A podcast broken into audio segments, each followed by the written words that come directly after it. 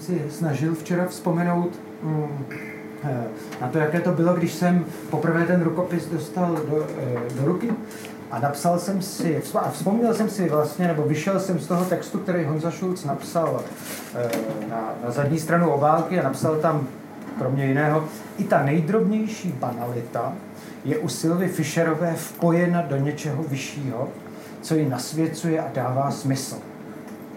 To je jedna z posledních věc. A já jsem si uvědomil, že, že dřív, jako i, i v básní, vlastně jsem říkal především básní, ale i v té první prozaické knize Zázrak, jsem u Sylvie Fischerové měl pocit, že to vpojování do něčeho vyššího, nasvěcování, že ho jakoby příliš preferuje pro mě.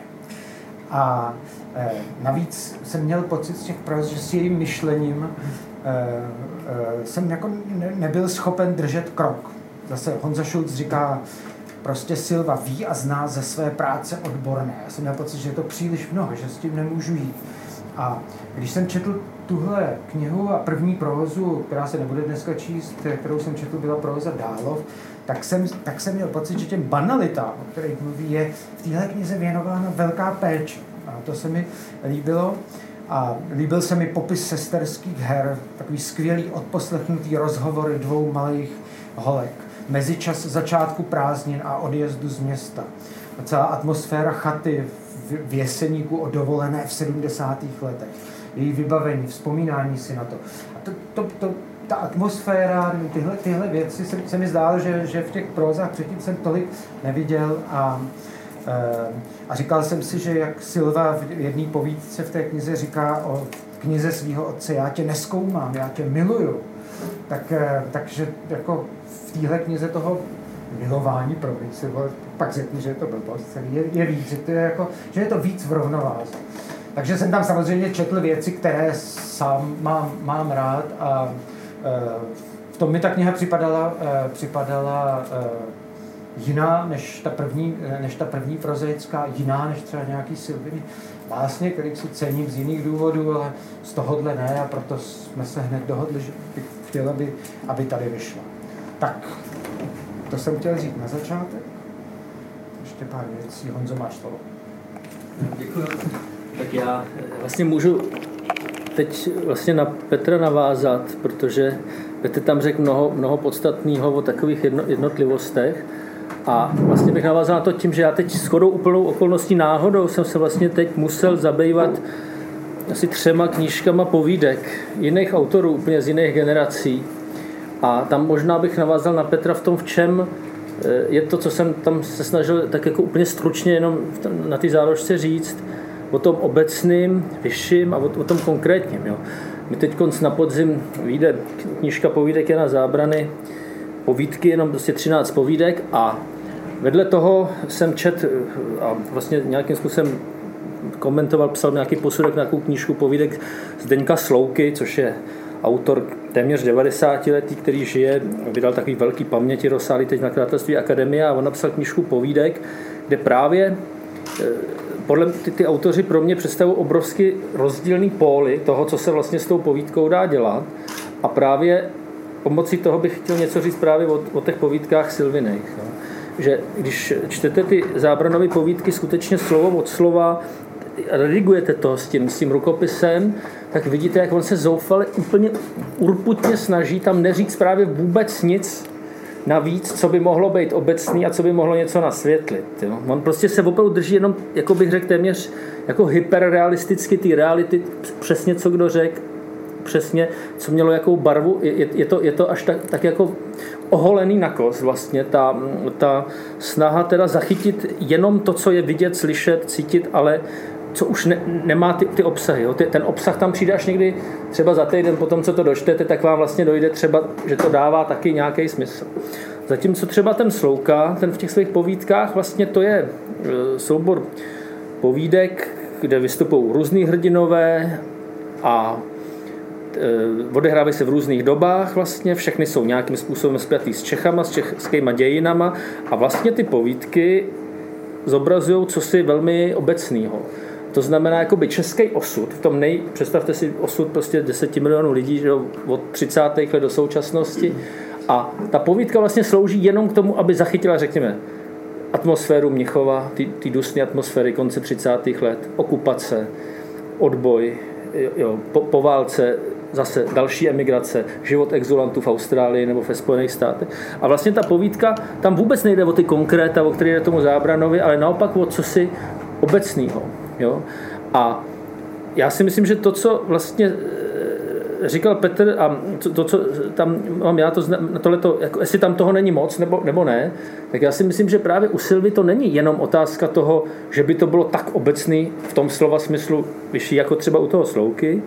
A ta banalita, že by tam byla zase jenom tak popisovaná skutečně v, tý, v, jakoby v tom fotografickém zachycení jako to zábrany, ale když to čtete pozorně, myslím, že i z té četby Silviny to vysvětne, tak ono, ono to proniká i do toho jazyka, do toho uchopení, do, do vlastně do, do té věty, do toho odstavce, že ty, ty jednotlivosti jsou vždycky, třeba jenom, jenom ta, ten začátek té povídky pasáž, když, když, když, když, která je titulní, jo, tak když to tam čtete, vlastně tak tam vlastně do toho vzniká jakási úvaha.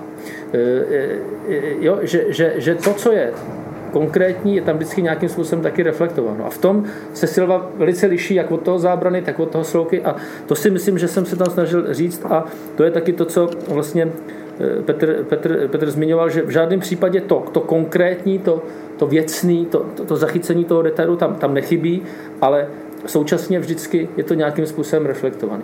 No, čili to, to je takový jenom pro případ a myslím si, že vlastně teď už by Silva mohla sama číst a že můžete sledovat, jestli, jestli jsme měli s Petrem pravdu nebo, nebo ne. Jak to je. Dobře, tak já tomu snad řeknu jenom úplně jednoduchou bazální věc, že nevím, nevím jak, jak to mají jiní lidi, ale já nad tím až tak nepřemýšlím, když to píšu. A myslím si, že jako když nad tím člověk začne moc přemýšlet nad tím, jak to dělá, nebo jak to nějaký udělaný, jak, takže to je začátek konce, že prostě tím se zasekne a už, už jako ne, nejde dál. Je to teda mý, mý přesvědčení, což neznamená zase, že by člověk neměl vůbec přemýšlet, že to samozřejmě taky vůbec nejde. Ale hm, já uvedu takový příklad. Je tady jedna povídka v té knize, která Teď to má jiné počty stran, jak je to celé otištěno. Ale v mých verzích má ta poslední verze má 12 stran. A měla jsem verzi, která měla 20 stran. A měla to jiný konec. Teď tam byly dialogy, všechno. Já jsem to prostě vyhodila.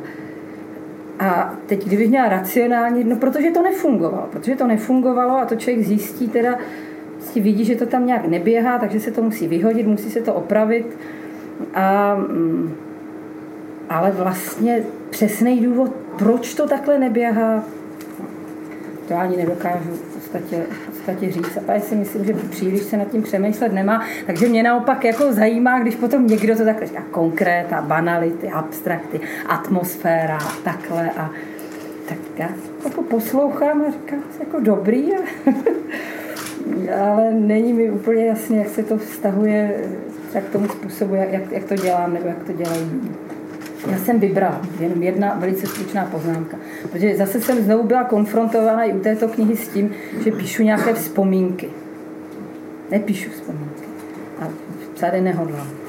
A, takže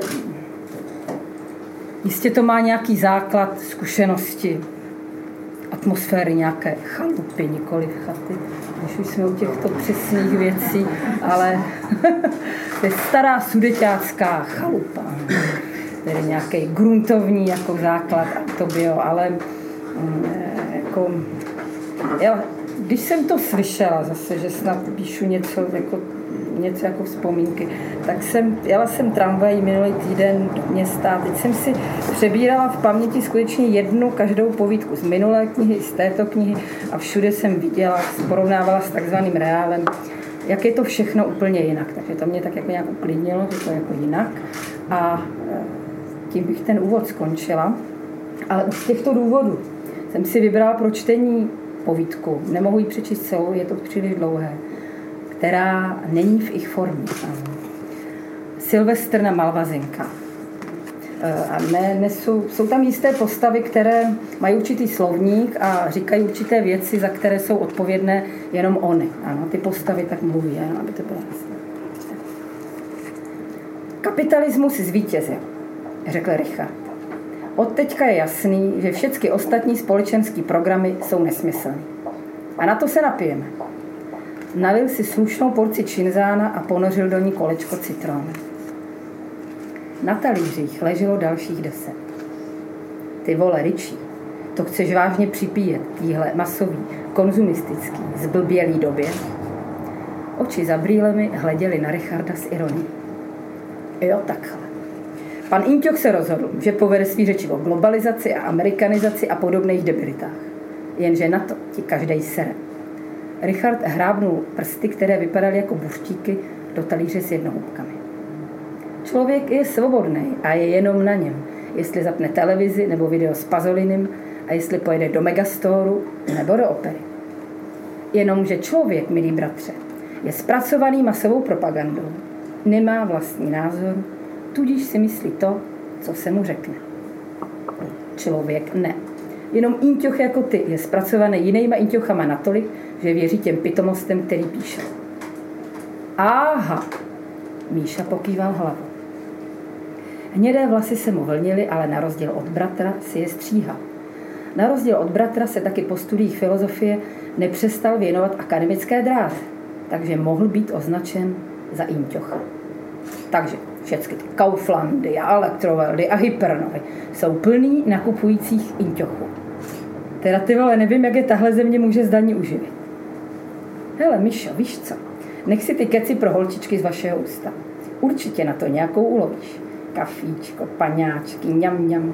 A pak šup do postýlky, eňo, něňo. Richard povytáhl obočí, nahodil výraz tokající slečny a fistulí pokračoval. Míšo, ty můj cukroušku, když ty seš tak chytrej, jak ty to jenom děláš? Vy volové, vy si ani o Silvestra nedáte pokoj. Robin, sedící uprostřed mezi svými syny, se pořechtává. Hlava stříbených vlasů se natřásala jako ovce, kterou právě stříhají. Proč ho, Ryško, nenecháš na pokoj? Já jeho? Richard se zatvářil uraženě a přenesl do úst dvě česnekové jednohubky naraz. On si začal. Já jenom řekl, co je dneska jasný každému elementárně uvažujícímu člověku. Totiž, že po století socialistických pokusů, který snad mohli někdy někoho lákat, i když soudního člověka samozřejmě nikdy, je jasný, že jediný, co funguje, je kapitalismus. A na to si připiju. Zvedl sklenici s činzánem. Tak kdo si se mnou ťukne? Se s dovolením napiju. Míša hleděl do stolu a Robin vytahoval párátko ze skleněné dózy ve tvaru mořské pany, kterou přivezl z nedávné návštěvy Dánska. Tak ty, mami, jakožto poctivá dcera poctivého kapitalisty, který vybudoval tenhle dům. Nebejt něho, museli bychom ho postavit což by nás dneska přišlo na nemalý prachy. Nemluví o tom, že by to bylo v nějaký prdeli za městem, a ne na tomhle utěšeném kopci. Alenka, oblečená do halenky se stříbenými pávy, přeskládávala česnekové a rybičkové jednohubky na jeden talíř. Bývala to krasavice. A pořád to bylo vidět. Pak zvedla sklenici. Tak na mýho tátu Ríša. A na všechny přičinlivý lidi, jako byl on. Já jsem řekl na kapitalismus. Richard zvýšil hlas. Asi si dal už nahoře, uvažovala Alenka. Na to, že bylo teprve sedm hodin večer, už měl dost vypito. Co pak jsou tady jenom samý zasraní socani, co nepoznají koně od krávy ani kopito od lejna? To je dobrý to s tím lejnem. Fakt. Míša zdvihl palec. Dobrý. Tak, na ty. Richard se otočil vedle sebe aspoň jeden rozumný člověk v téhle rodině. Natálie držela sklenici s činzánem v ruce tak pevně, až jí zbělaly kotníky prstů. Jestli si se mnou nepřipiješ na kapitalismus, rovnou říkám, že nejsi moje žena. Natálie zdvihla sklenku.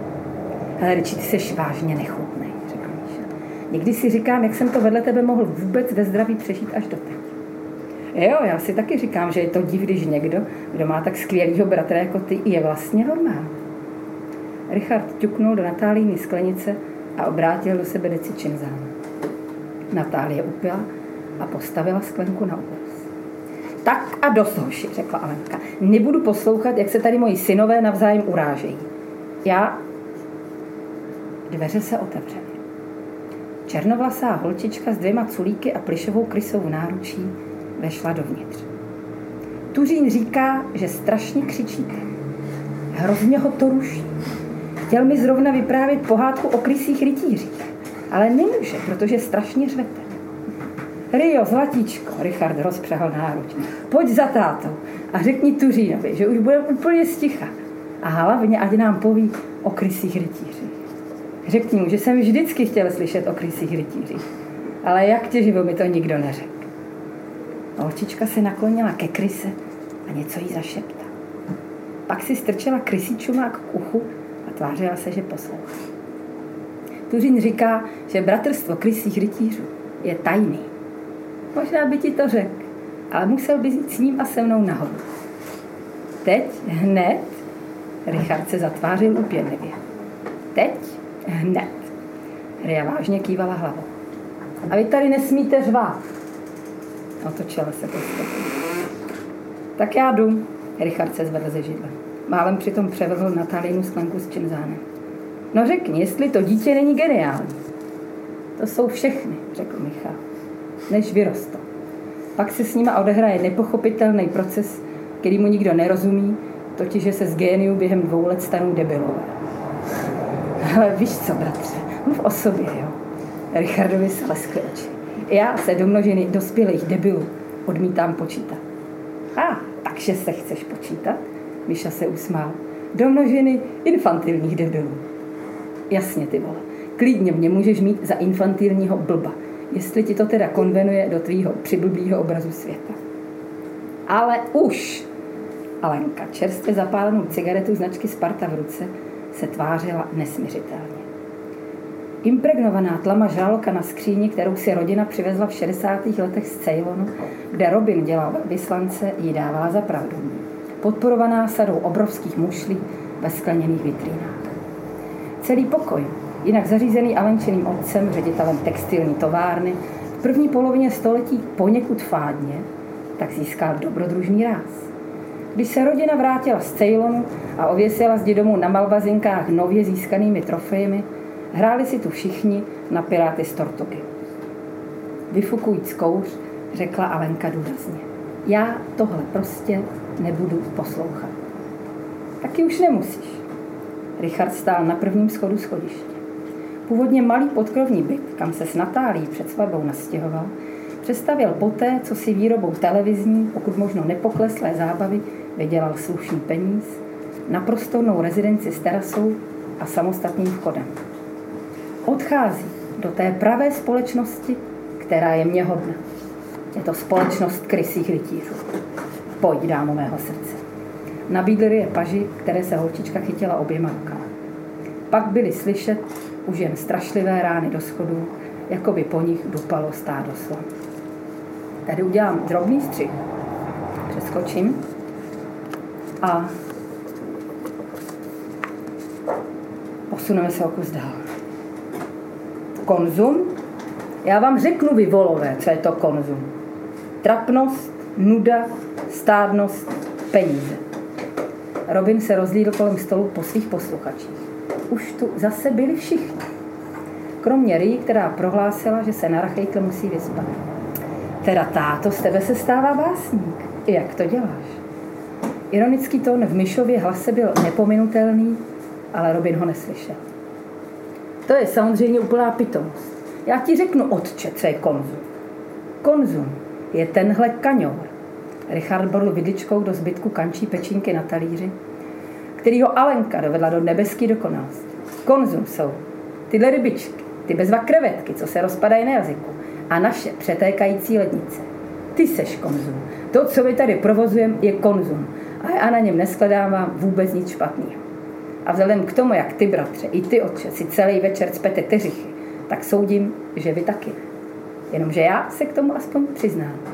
Nebyla by ještě jedna porcička bachůrie? Richard nastavil talíř Alence pod nos. Jasně, že je, hned to bude. Alenka se i s talířem vydala do kuchyně. Milý bratře, Michal si odkašlal. Víš, jak se pozná inteligent? Takže na rozdíl od primitiva vidí věci v souvislosti. Primitiv vidí tenhle stup, kolem něho lidi, jak žerou neboli konzumují to, co je na stole. A řekne si, aha, konzum, aha, konzumisti, jenže inteligent. Ne, díky, mami, už nechci. Inteligent vidí, co je za věcmi. Vidí tvůj neskonalý odpor množství lidí v jakýkoliv podobě. Takže chápe, že jsi bytostně neschopný sednout do auta a dojet do jakýhokoliv střediska konzumismu, jelikož by se tam osypal nebo poblil. Kromě toho vidí tvůj odpor k jakýmukoliv druhu veřejný oblbovací zábavy, kterou notabene sám z důvodu úživy vytváříš. Tudíž nahlíží, že nejhorším trestem pro tebe by místo pěti let kriminálu byl týden nepřerušovaného čumění na komerční kanály naší televize, včetně tvých vlastních pořadů. Navíc, je teda pěkný vůl, Richard mu skočil do řeči. Největším trestem pro mě by samozřejmě bylo, kdybych nemohl píchat. Člověk se zrodil k tomu, aby píchal, což je potvrzený už písmu svatým. Jasně, Ričí. To už jsme tady všichni slyšeli nejméně 150krát, pětkrát. Já jenom hovno. Richardovi oči se leskly jako čerstvý lům. Při poslechu krysích rytířů vyprázdnil zbytek lahve s jamajským rumem. A hlavní ze všeho je dobře píchat, na což si pořídíš ženu. Z pichu pojdou děti, tudíž musíš vydělat peníze, pokud možno co nejvíc, abys mohl jezdit píchat na hory a k moři, jelikož je lepší to dělat v Alpách, než na zaprděný Šumavě. A je lepší být na svých soukromý pláži, než čumět na tlustou prdel báby vedle na u bahnitýho rybníka. A to všecko ti umožňuje kapitalismus, který je tudíž dobrodění společnosti. Já nevím, Miško, proč ho nenecháš. On mluví na schvál jako debil, aby tě neštval. Richard se sporem svých synů jako vždycky bavil. Spor jeho podřízených v sociologickém ústavu, který vedl, nikdy neměli tu pravou šťávu. Do prdele. Richard se zvedl. Tak mě poslouchejte, vy volové, vy zabedněnci, vy tupci, se kterými musím žít. Jasně, že lidi nevidějí pasti, který jsou na ně touhle společností nastražení. Ať jsou blbí. A to byli vždycky a jiný to nebude. Ale člověk, který není vůl, se na to všecko může konečně vyset. Může vydělat na jejich blbosti a užívat si. Není tísněný ani inkvizicí, ani vrchností, ani vojenskou službou. Dnes je to tak, jak to chtěl Nietzsche. Richard se usmál na Natálii, vstyčil ukazovák a teatrálním hlasem deklamoval. Bydlet na horách, mnoho cestovat, přemysťovat se z místa na místo jako řečtí bohové. Jsme jako řečtí bohové, rozumíte? Jenomže to oni ne, oni na to ještě nadávají. Ale tak to právě není, Michal nadskočil. Jenomže tohle právě nefunguje. A o tom to všecko, milej bratře, je. Díky všem těmhle božským trikům, telefonu a počítači a televizi ztratili totiž lidi schopnost být na jednom místě. Už to neumějí. Má jenom ten svůj jinomístný tik. Když vylezou na nějakou Alpu, říkají si, co takhle kanáry. Když žerou lososa, říkají si, jestli si neměli dát humra. Když jsou u ženy, stýská se jim pomilence a naopak. A do toho ustavičně čumějí na mobil nebo na mail, jestli nedostali zprávu a nemají se náhodou přemístit někam jinam. Říká se tomu zvyšování transaparentnosti světa. Cože? Zvyšování transaparentnosti světa. Míše artikuloval jako americký prezidentský kandidát. Najednou díky technice vidíš a slyšíš to, co je normálně mimo dosah tvých smyslů. Jenomže díky tomuhle triku se naopak to, co je v dosahu tvých smyslů, stává nezjevný. Takže zvyšování transaparentnosti světa snižuje jeho transparentnost. Chápeš? Richard na něho hleděl, jako by se proměnil v žábu. Ty vole, Miša, ty seš debil. Já bych to tady zdobil. to výměnu názoru. Já teda mě, pánové, teď zajímá, jak budete obhajovat tady ty rozbory. Zrovna v téhle píčce, jako, jo. A to jako, já jsem ji vybral dopředu. Já jsem ji nevybral v tu chvíli, kdy jsem slyšela, co jste tady říkali.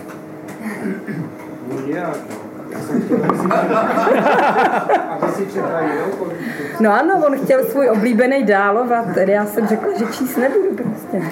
No, já si myslím, já myslím, že ta povídka přesně potvrzuje to, co tam je řečeno vzadu.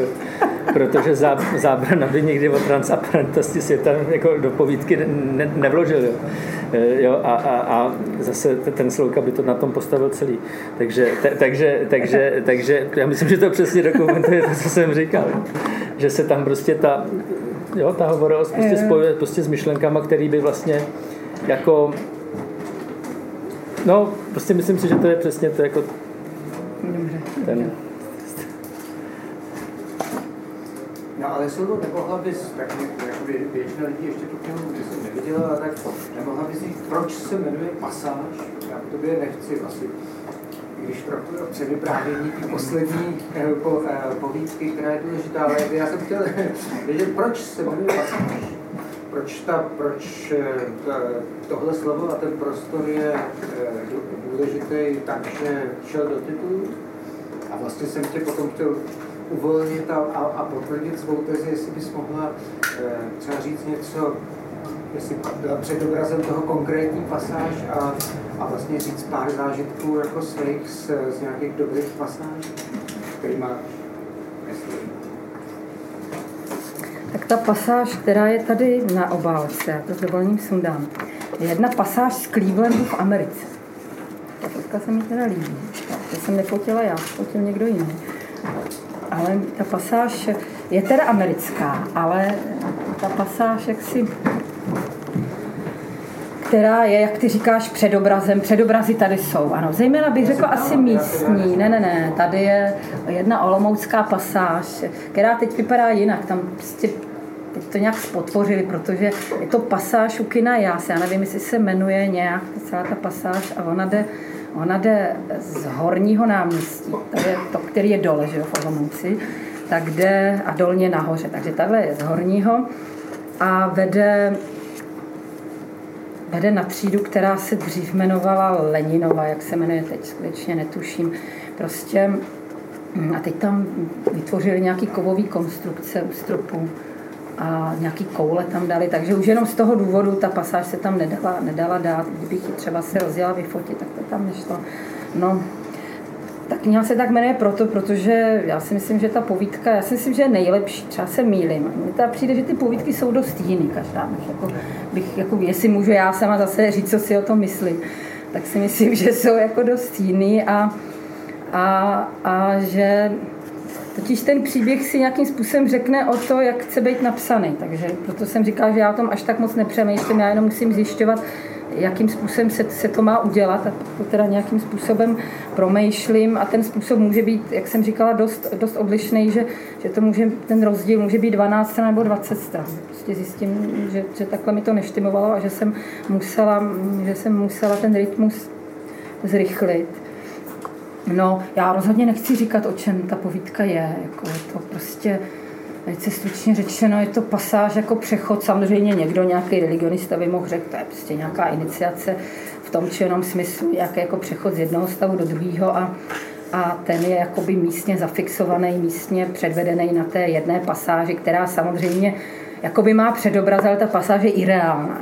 Pasáž je v podstatě ireálná, vyskytují se v ní bytosti, které jsou tradičně nazírány jakožto bytosti netělesné podstaty, které tam vystupují také jako postavy.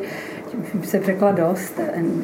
No a, ta kniha myslím, že nevznikala až tak dlouho. Ona už je hotová před delší dobou, ale byť se Petrovi vlastně tak líbila, tak z důvodu asi nějakých materiálních nebo věcných zůstala ležet nějakou dobu v nakladatelství Fra a a poté tedy konečně, poté konečně vyšla. A ještě snad jednu poznámku ve srovnání s tou první knihou, o které si hovořil. Já bych řekla, že tahle kniha je mnohem víc zasazená do současnosti. Že jsem se někde dočetla o té minulé, že prostě jsou to zaprvé vzpomínky a, a že je to z 80. let a tak dále, tak tahle knižka je je mnohem víc zasazená do, do, do současnosti. Jak konec konců bylo zřejmé z úryvku, který, který jsem před chvílí četl.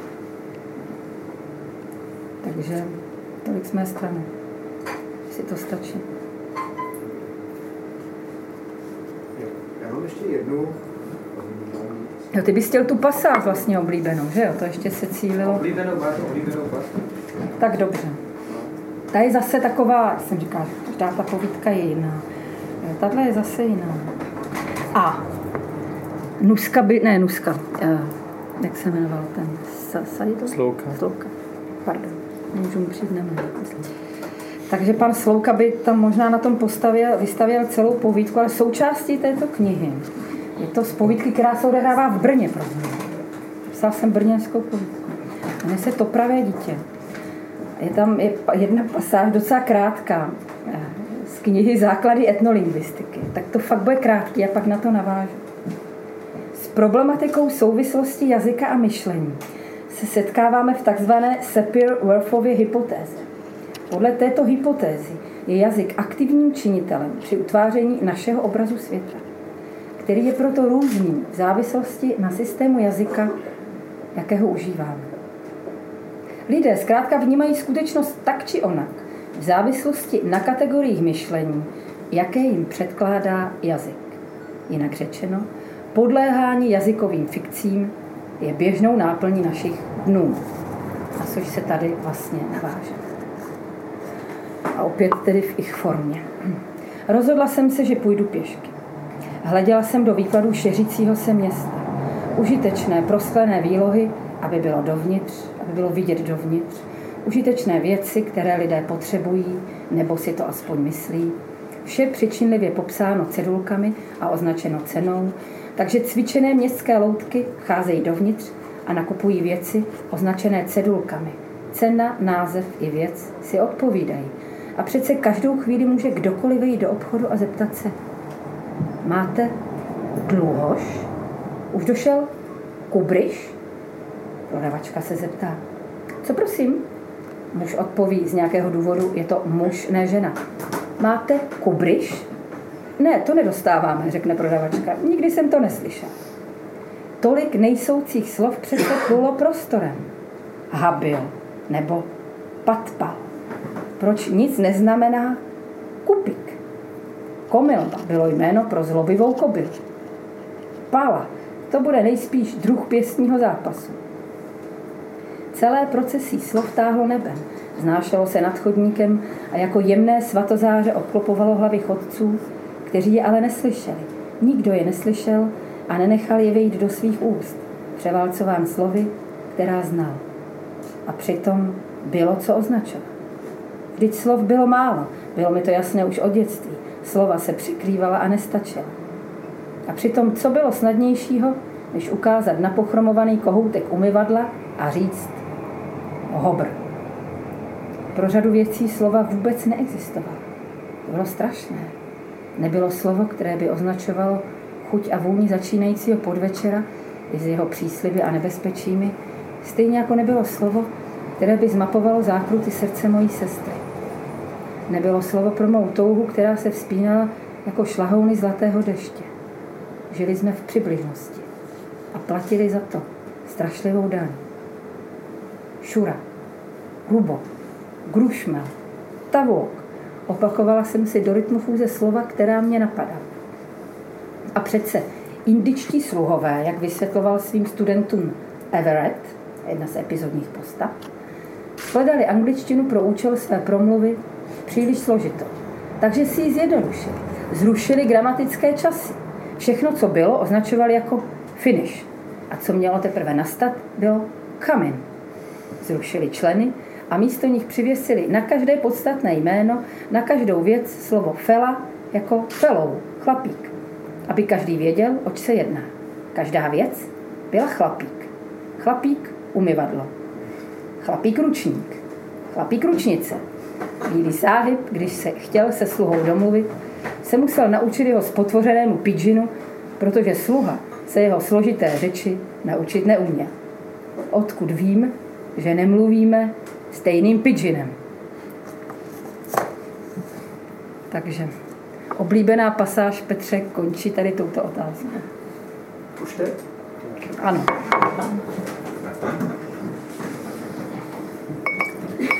Eh, Já jsem si říkal, že když je nás tady takhle, tak se můžeme ptát už teď, jestli chcete se zeptat. Tak se zeptejte. Eh, já jsem se chtěl zeptat na jednu věc, na kterou jsem se tě nezeptal, která se netýká pasáže, ale týká se eh, něčeho staršího. Eh, ty, když, když se tě lidi nebo redaktoři ptají na, na, na, tu, na tu bílkovskou generaci osamělých běžců, no. na Hudpicha, Salakvardovou, Antošovou, Lebla, hmm. Hmm. tak, tak, tak často ří, tak, tak vlastně ty jako odkazuješ, takže to je prostě konstrukce Petra a Bílka, který si potřeboval vyřešit svoje různé odborné problémy, osobní. No, on byl nemocný tehdy, když to psal. To já prostě jsem se dozvěděla náhodou. Nikdy jako. tomu nic ne, neřekneš. A mě vlastně tahle ta generace jako, jako zajímá, protože když ji mám charakterizovat, tak, tak moc nevím jak. Tak, tak se chci zeptat, jestli e, přece, jen, e, přece jen pro tebe e, jako něco společného bylo e, mezi těma lidma, který, který, jsem, který jsem jmenoval a jestli na té bílkovský konstrukci osamělých běžců, která se tak různě opakuje v české literatuře, nebo rozptýlená generace a tak dále. Tomu rozumím. Přece jen něco je.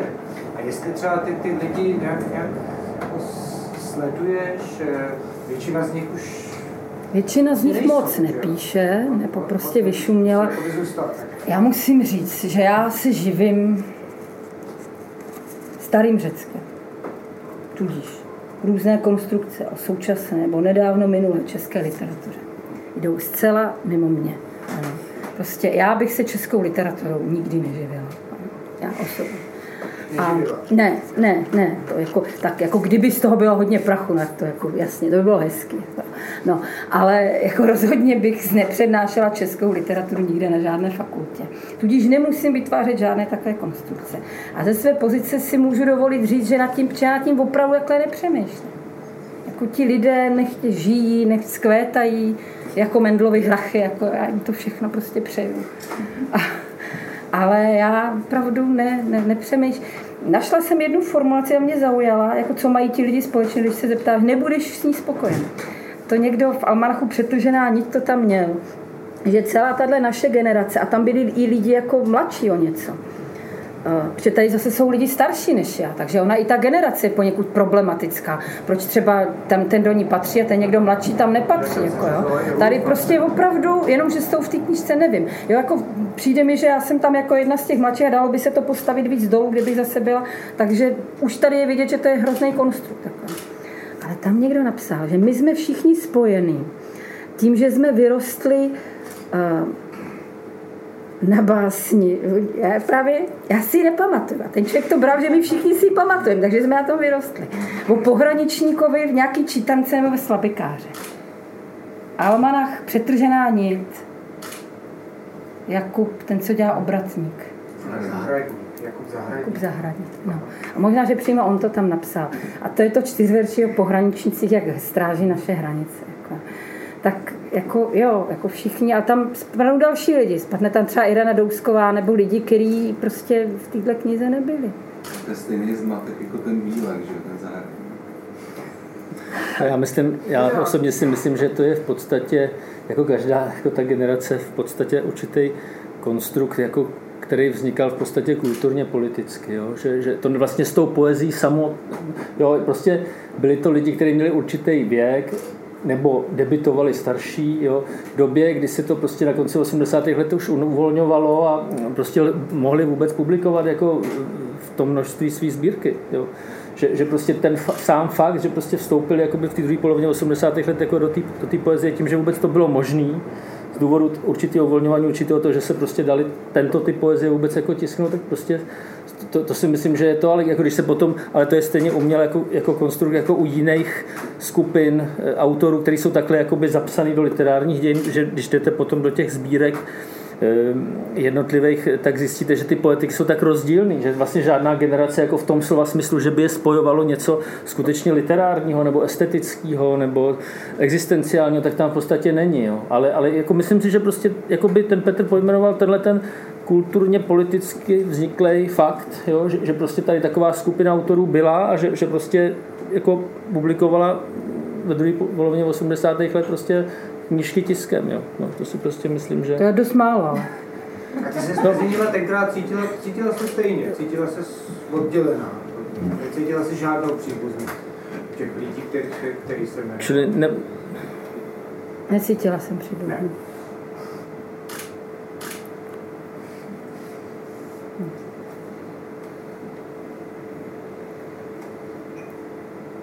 Nebo možná, ne, ne, nebudu se, ne, No, nebudu je se to je podobně třeba, když na začátku 60. let, že najednou vlastně byla ne, nejen možnost, ale vlastně jakoby kulturně politicky vyvolána potřeba mladých debitantů, že jo, na to vzpomíná Ivan Vernišek, jak vlastně ten, ten Vladimír dostal, jako chtěl ty mladý, ty nejmladší kluky, aby prostě publikovali, aby, aby prostě byla mladá socialistická poezie.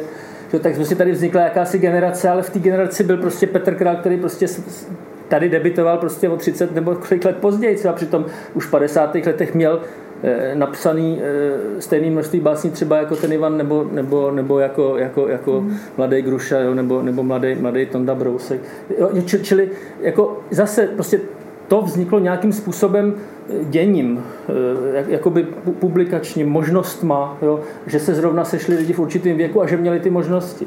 Ale, jak říkám, Ten jako, jako zase ten, ten jakoby literární historik, který se tím bude zabývat někdy z tačí perspektivy za 20 let, tak, tak prostě když potom opravdu ty texty bude číst, tak zjistí, že, že prostě něco jiného je jakoby ty možnosti, ty, ta kulturní politika nebo možnosti publikační a něco potom jsou ty vlastně texty těch lidí. Jo. Já si prostě myslím, že, že, že teda, jo, ale, jako, ale myslím si, že ten pojem jako už ten tady fu, bude fungovat dál, jo, to- toho Petra Bílka, jo, protože jako... vymyslel slogan prostě. No ne, jako to bude fungovat. Prostě to, to jako si myslím, že fungovat bude nepochybně.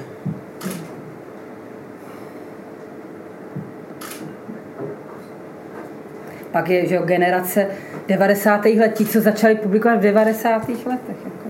Tam patříš ty. No dobře, tak jako jako co? Ta, ta, ta, ta, dobře, ta generace 90. let má třeba společného to, že, že, že bylo, bylo, bylo myslím obdivuhodný, jak se jako snažili najít jako svůj osobní rodokmen, a tak se jako rozptýlili do různých jako věcí a tak volně si hledali Jako snažit, co, co, co to znamená najít si, snažit se najít si svůj Svůj osobní třeba- rodokmen? svůj, svůj básnický rodokmen.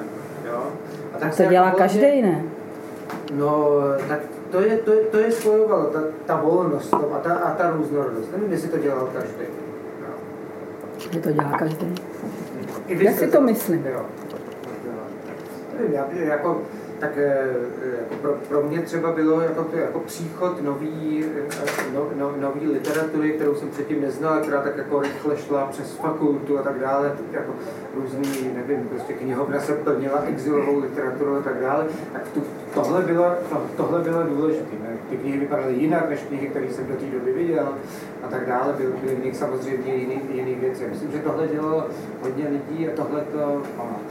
Já se na to ptám vlastně proto, že když mám mluvit o tom, jako co v 80. letech bylo živý a tak, a, a tak dále, tak dobře, tak jako osamělí běžci, každý jste osamělý, tak, tak se ptám, jestli něco, nevím, jakákoliv společná četba, zážitek z něčeho, tyhle ty, tyhle ty jako už, už teda Petrem formulovaný jako, jakousi, jakousi svolnou skupinu nebo se skupení spojovat.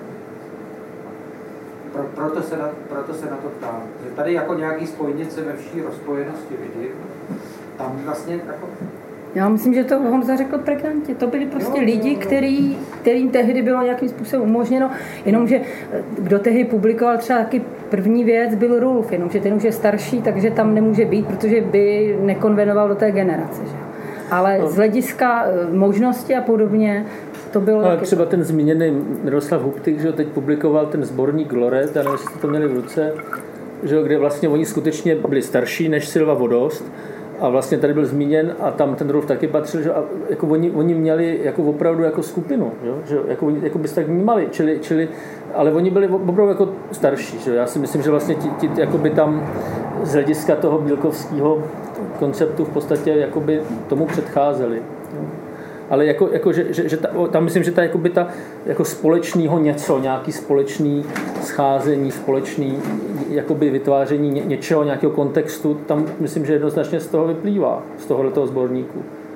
Který, Tady Teď vydal Dofen, takový- Dofen to vydal, myslím, teď konc. A, takový snahy, který si pamatuju, dokonce jsem našla někde ten papírek. Zbyněk vybíral, který udělal kariéru poté jako psycholog, ale tehdy fungoval i jako, jako i literární, bych řekla, kritik.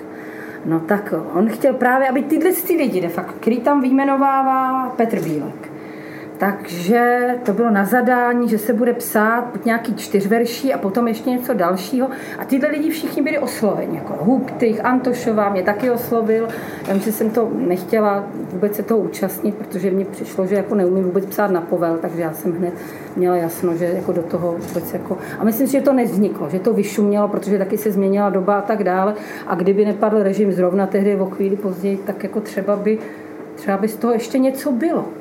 Ale právě proto, že to bylo vlastně takhle jakoby, ne úplně umělý, ale i touhle specifickou hmm. situací nastartovaný, tak v tom svobodném prostředí už, už to dál nerozkvetlo, protože ten květ by byl teda po mém soudu dost podivný.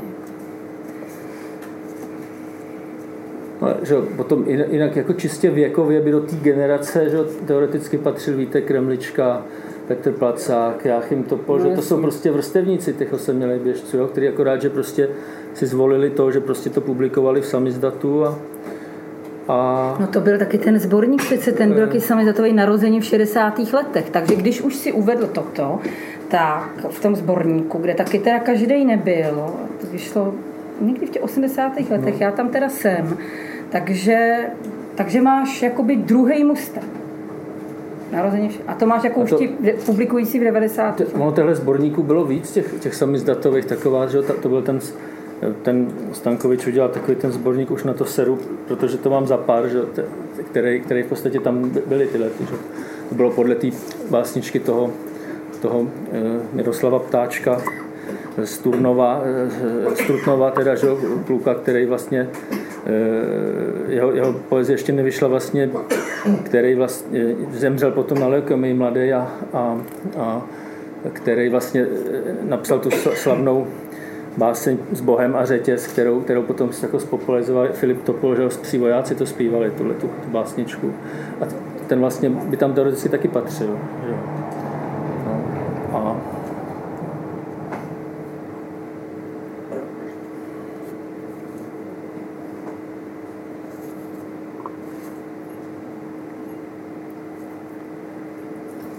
Je ještě nějaká otázka? Na zpátky, prosím.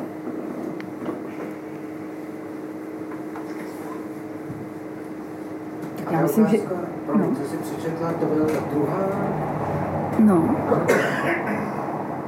ta druhá otázka, co jsi No. přečetla, byla ta domluvená druhá?